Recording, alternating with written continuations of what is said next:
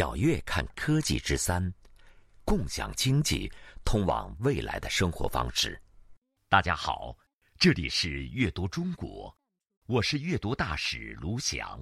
今天带给大家的故事是小月看科技之三，共享经济通往未来的生活方式。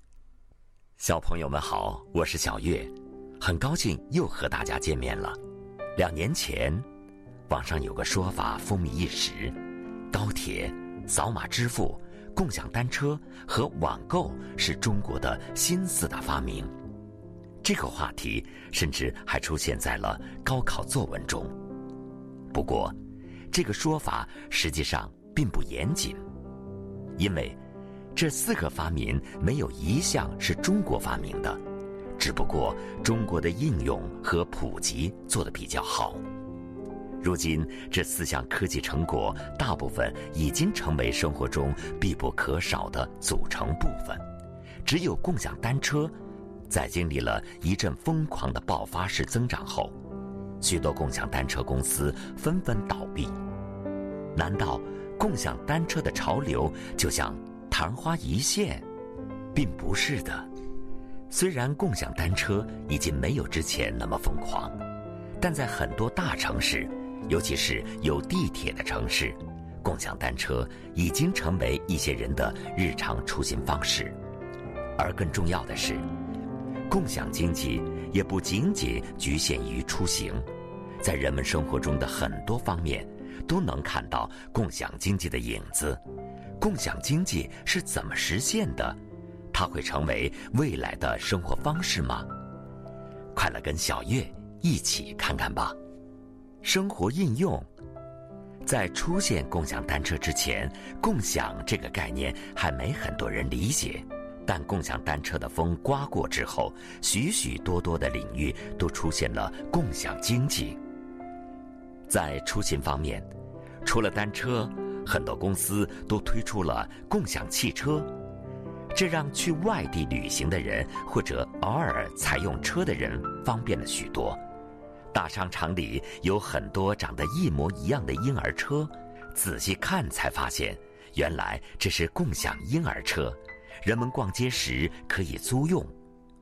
在住的方面，我们的选择已经不仅仅是宾馆、酒店了，民俗成了很多人的首选。什么是民俗？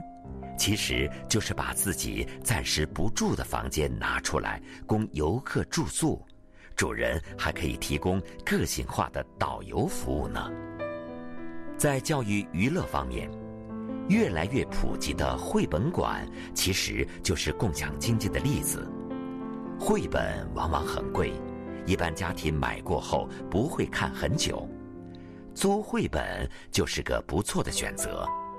另外，还有共享教室，如果要举办一次讨论或者短期的课程，又没有场地设施，我们就可以租用教室。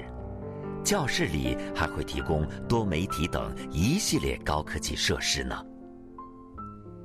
在吃穿方面，也出现了共享趋势，不爱喝速溶咖啡，又觉得去咖啡店太麻烦。共享咖啡机就能快速提供香醇的现磨咖啡。你能想到穿的衣服也能共享吗？很多人花几百块甚至上千块买来的衣服，真正穿它可能不到三到五次。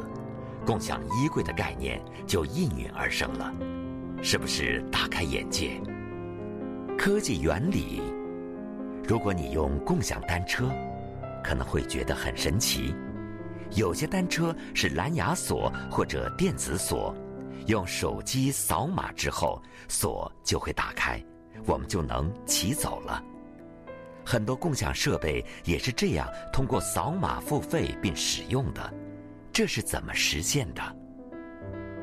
我们以一种共享单车为例，看看它背后的原理吧。首先，我们打开 APP 扫码。A.P.P. 就获取了单车的唯一编码，然后 A.P.P. 将唯一编码传送给小桔单车的服务器，然后服务器收到唯一编码后，会从数据库查询到该单车的密码。当你手机 APP 显示开锁中的时候，就是你手机将小桔单车服务器传送给你的密码，通过蓝牙通信的方式发送给小桔单车的车锁。密码匹配到后，车锁就会打开。当然了，这种锁是需要用电的，谁来给它供电呢？当然是骑行者。共享单车的后轮上具有发电装置，当你骑行时，会为内置电池充电，供电问题就解决了。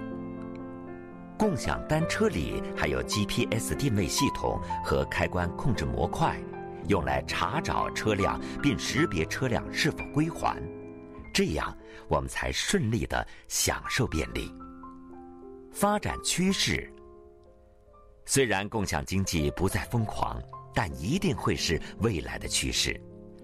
随着闲置的资源越来越多，社会监管机制越来越完善，共享经济也会在生活中的更多领域出现。而且，未来一定是个人工智能的时代。随着新技术的应用，未来的共享经济一定会更炫酷、更便利，也更环保。现在，你也许可以思考一下，你身边的资源，在未来是不是也会被共享呢？这里是阅读中国，我是阅读大使卢翔，我们下期节目再见。